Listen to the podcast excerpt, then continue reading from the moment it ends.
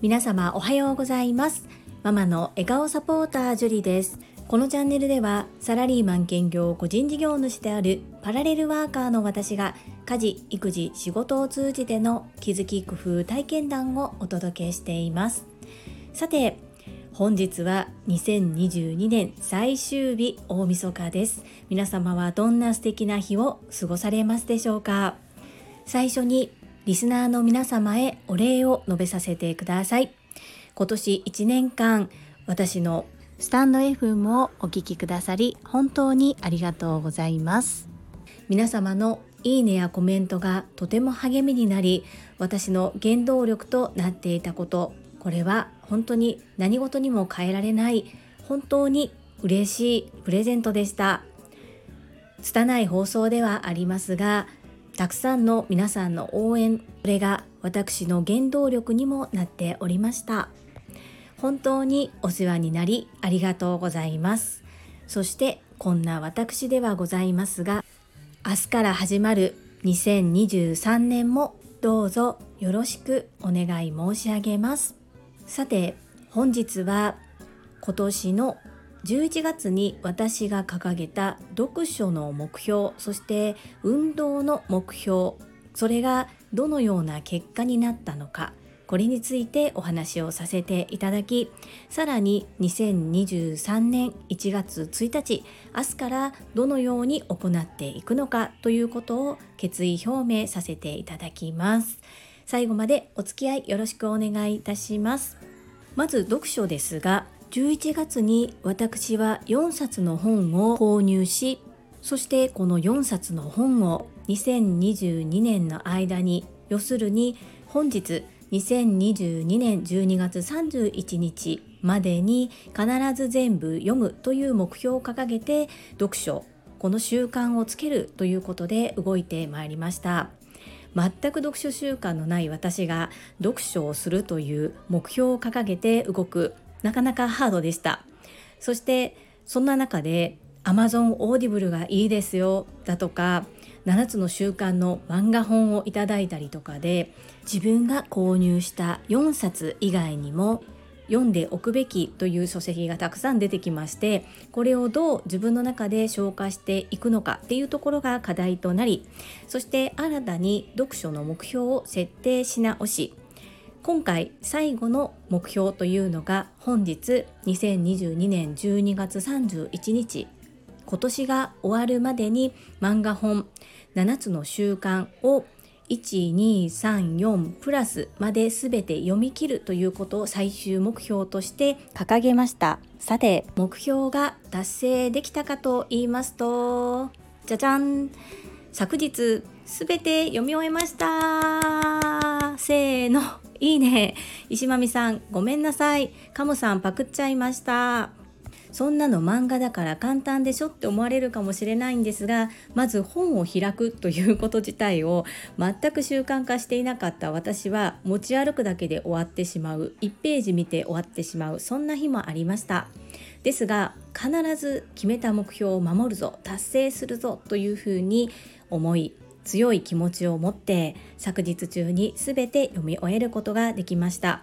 結果私が11月から12月が終わるまでの2ヶ月に読書した本っていうのが書籍では2冊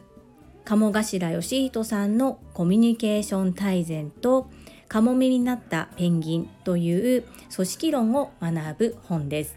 そして Amazon Audible では運転者と超ファシリテーション力という本を耳読させていただきました。そして漫画でわかる7つの習慣こちらを5冊読み終えました。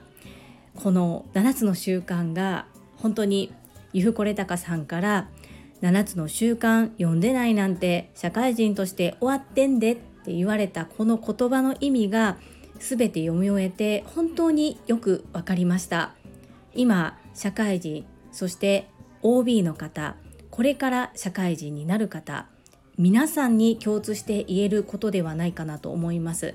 サラリーマンとして26年働いてきた私ですが今この漫画本を全て読み終えたところで私が今携わっている人にものを教えるやり方を教えるっていう立場。ここの教え方というのにもう少し工夫をしていきたいなということを感じ取ることができますしやはりコミュニケーションを円滑にするための立ち居振る舞い考え方っていうことを学ばせていただきました。一度読んだだけでは全て私の中に落とし込むことができていません。読書家の方はどんどん新しい本を読まれている方が多いように見受けられますが私は今回この2ヶ月で耳読そして自分で読むということをした書籍っていうのは読書家の方がたくさん本を読まれた中でこれがいいというふうに推奨されているものということでこれらをもう一度読む時間も作っていきたいと思っております。というか作ります。そして11月に自分で読むと決めた4冊の本のうち2冊はまだ読めておりません。こちらも期限を決めて今後どのように読書を進めていくのか自分で計画を立ててまいります。そして読書に関して明日2023年1月1日からの私の目標これは先日ゆふこれたかさんから1日1分でも読むというハードルの低い目標を立てるのが私には合ってると思うよというふうにアドバイスをいただきました。私自身もそう思います。なのでこれを取り入れさせていただき週に3回などではなく毎日1分でもいいから耳読もしくは書籍を読むこれを2023年1月1日からの目標とします。同じく運動に関しても勝手にまさみん応援企画ということで12月に5日連続1日30分ジョギングをするということを取り入れました。そしてまさみんがマラソンを完走した後週に3回1回30分走りますと宣言して行ってまいりました。こちらは2週間ほどは週に3回っていうのを守れたんですけれども最後の週は週に1回程度しか走ることができませんでした。そこを忙しいことを言い訳にしている自分がいるなということに気づきましたのでこちらはまだ模索中ですが健康で元気に生活できるために必要な運動っていうのも毎日の習慣として必ず取り入れていこう。そんな風に心に決めました。運動億劫だな外が寒いから出たくないな。そんな時はストレッチや自宅でできることも取り入れて毎日必ず運動をするということは継続する。これ決めました。なぜ決めたかというといろいろやってみてやっぱり資本である体が健康で元気でないと自分でやりたいことがうまくできない時があるということに気づけたからです。もっともっといろんなことにチャレンジしたい。だからこそ基礎である自分の体はもっと大切にする。健康で元気な体を維持する。そうすることで美と健康と学び。これもできるのではないか。自分の中でそのような結論に至りました。なので2023年冒頭明日1月1日から始めること。それは毎日1日1分でも読書をする。そして1日5分でもいいから運動をする。そしてジョギングを続けます。このような目標としました。自分の事業に対しての目標そしてどうありたいかどうなりたいかに関しては少しまだ迷っている部分があります。ですが具体的に何をするではなく7つの習慣を読んだ後の私としてはどんな人になりたいのかっていう目標を今日中に設定して明日からそのような自分になるために行動していきます。本日は配信が少し長くなりましたが私の反省と結果報告そして決意表明をさせていただきました。皆様最後までお付き合いくださりありがとうございます。それでは本日もいただいたコメントを読ませていただきます。第485回気づき。リアル対面は最高コメント返信にお寄せいただいたコメントです。石垣島のまみさんからです。樹里さんこんばんは石まみです。生徒さんとリアルで会われたんですね。1日目にこやかな雰囲気で終わられてよかったです。生徒さん樹里さんが先生なんて本当にラッキーだと思います。本日伺って一番印象に残ったのはリクエストされていないのにオンラインでできなかったものを自ら教えた樹里さん。どこまでホスピタリティ力高いのって感心してしまいました。さすが我らがジュリアーノ。石間美さん素敵なメッセージありがとうございます。本当に楽しい2日間でした。そしてお礼のメッセージも終了後に生徒様に送らせていただいたのですが生徒様からもオンラインはいいですがやはりリアルはリアルでしか味わえないことがある。とっても楽しかったという感想をいただきました。とっても嬉しかったです。そしてホスピタリティ力の高い石間美さんに褒められるととっても嬉しいんですけれどもこのオンラインでできなかったものを私が歩行としてさせていただいたここには理由があります。なぜかと言いますとオンラインでお客様が上手に負けなかった理由っていうのはお客様のスキルの問題ではなく私の教えるスキルの問題だと捉えたからですどうしてもそのままにしたくなかったんですで実際に一緒に巻いてみてなぜうまくいかなかったのかっていうのが私も分かりましたしお客様も理解ができました。ということはそのなぜうまく負けなかったかっていうところを私が今後オンラインでその同じ絵柄を教える時に必ず伝えなければならないことということになります。こちらでは言葉で伝えてるつもりが相手には伝わっていなかったということがよく分かりましたのでこれはお客様のためでもありますが私のためでもあったというところになります。そのように受け止めてくださりありがとうございます。石間美さん年末もお仕事でしょうか？どうか健康には気をつけていただき美味しいお酒が飲めるように頑張ってくださいね。いつも優しいメッセージありがとうございます。続きまして福田秀夫さんからです。会員番号17福田秀夫です。やはりリアルは素晴らしい。私も同感です。距離感空気感一体感が違いますよね。それでもオンラインという便利な方法を知ってしまった以上オンラインとオフラインのハイブリッド型が主流になるんでしょうね。でも私はリアルが好きです。以上です。アンニョン。福田秀夫さん素敵なメッセージありがとうございます。オンラインで情報共有したり絆を深めてリアルで会う初めての経験だったんですがとっても勉強になりました。そしてやっぱりこのオンラインとオフラインのハイブリッド型が主流になるというこの福田秀夫さんのお言葉が私も今回経験してとてもぴったり当てはまりました。でも私はリアルが好きですというお言葉もとってもよくわかります。オンラインとオフラインのハイブリッド型でしっかり行えるよう精進してまいります。福田秀夫さんいつも素敵なメッセージありがとうございます。続きまして第486回感謝。一番欲しいプレゼントコメント返信にお寄せいただいたコメントです。中島みゆきさんからです。樹里さん流星くんとりんくん2人のお出かけ話ありがとうございました。ハート。お二人がドキドキしながらも勇気を出して向かわれる姿を想像できほっこりさせていただきました。私も子供二人で祖父母の家へ向かわせた過去を思い出しました。中島みゆきさんいつも温かいメッセージありがとうございます。本当まあ上の子がもう中学生になりましたし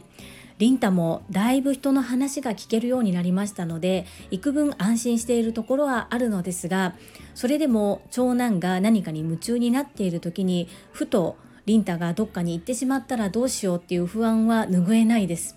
ですがりんちゃんも、まあ、私がいない時親がいない時にはどうすればいいのかっていうところはある意味状況を見て賢いのでしっかりお兄ちゃんに甘えてついていったのではないかなと推測しております。そしておじいちゃんおばあちゃんからも到着したよって連絡をいただけたので本当にありがたかったです。助かりました。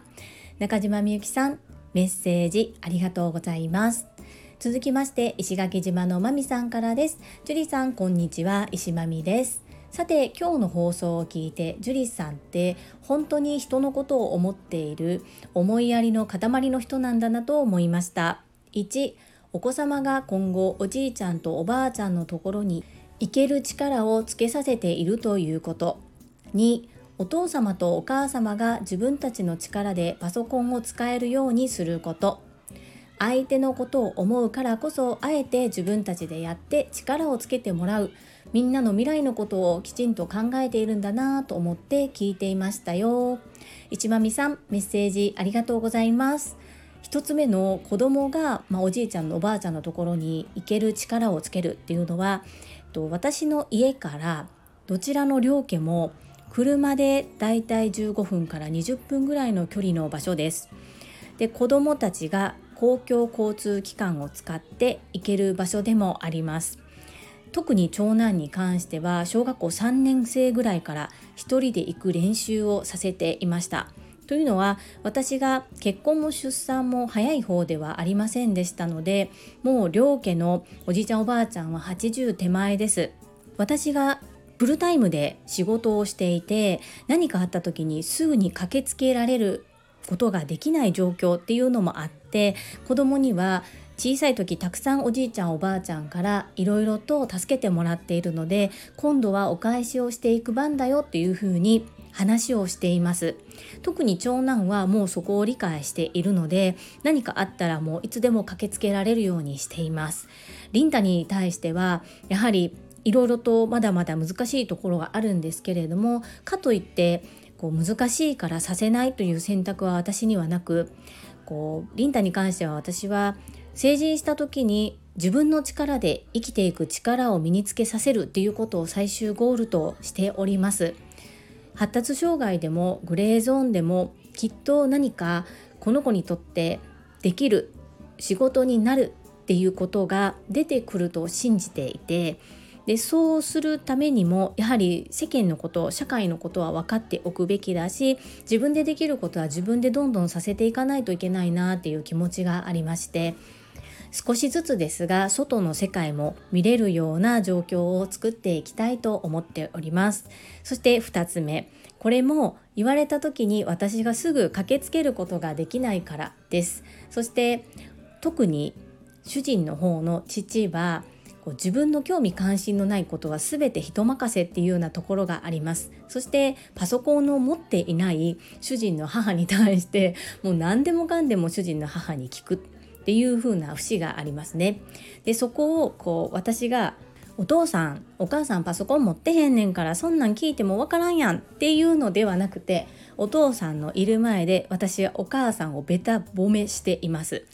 お母さん一度もパソコン使ったことがないのにそうやってやればいいっていう風に受け取れるところが素晴らしいですねっていう風に 褒めていますさて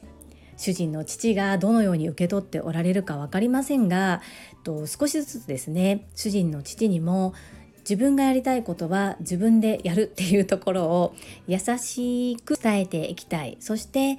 お母さんがどれだけすごいことをやっているのかっていうことに気づかせたいなっていうのが私の目標なんですね。主人の母がいろいろすることを当たり前にお父様は受け取っているところがありますもちろん時代背景的にはそうなんだろうなと思うんですがそれは当たり前じゃないよっていうことを私はどうしても伝えたいんです。これはもう私のエゴですね。なので嫌味にならないようにどのように上手に主人の父にそのことが伝えられるかなと思いながら日々会話をしております。今のところそんな私のことを嫌がっておられませんのでたくさん話を聞くということをすれば私の話も聞いてくださるというところが見えていますので上手にこれからもお母さんがどれだけすごいのかっていうことを伝えていってできることは自分でやりましょうという方向で持っていきたいと思っております。マミピー、いつもいつも素敵なコメントありがとうございます。とっても嬉しいです。続きまして福田秀夫さんからです。会員番号17福田秀夫です。私は方向音痴で高校時代も一つ隣の駅に行くのに何番線の電車に乗ったらいいかがわからず駅員さんに聞くほどでした。